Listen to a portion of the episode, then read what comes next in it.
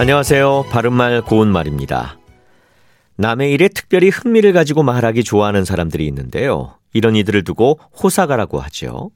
그 소문은 남의 말 좋아하는 호사가들에 의해 그럴듯하게 꾸며진 이야기에 불과하다. 이와 같이 말할 수 있습니다.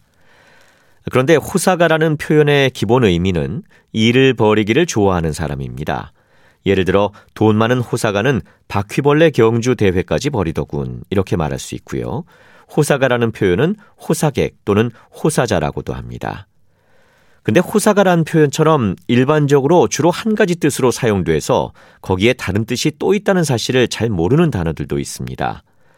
보통 글자나 그림 따위를 장난으로 아무데나 함부로 쓰는 것을 낙서라고 하는데 이 뜻이 낙서의 기본 의미지만 낙서란 말에는 글을 베낄 때 잘못하여 글자를 빠뜨리고 씀이란 뜻과 시사나 인물에 관하여 풍자적으로 쓴 글이나 그림이란 뜻도 있습니다.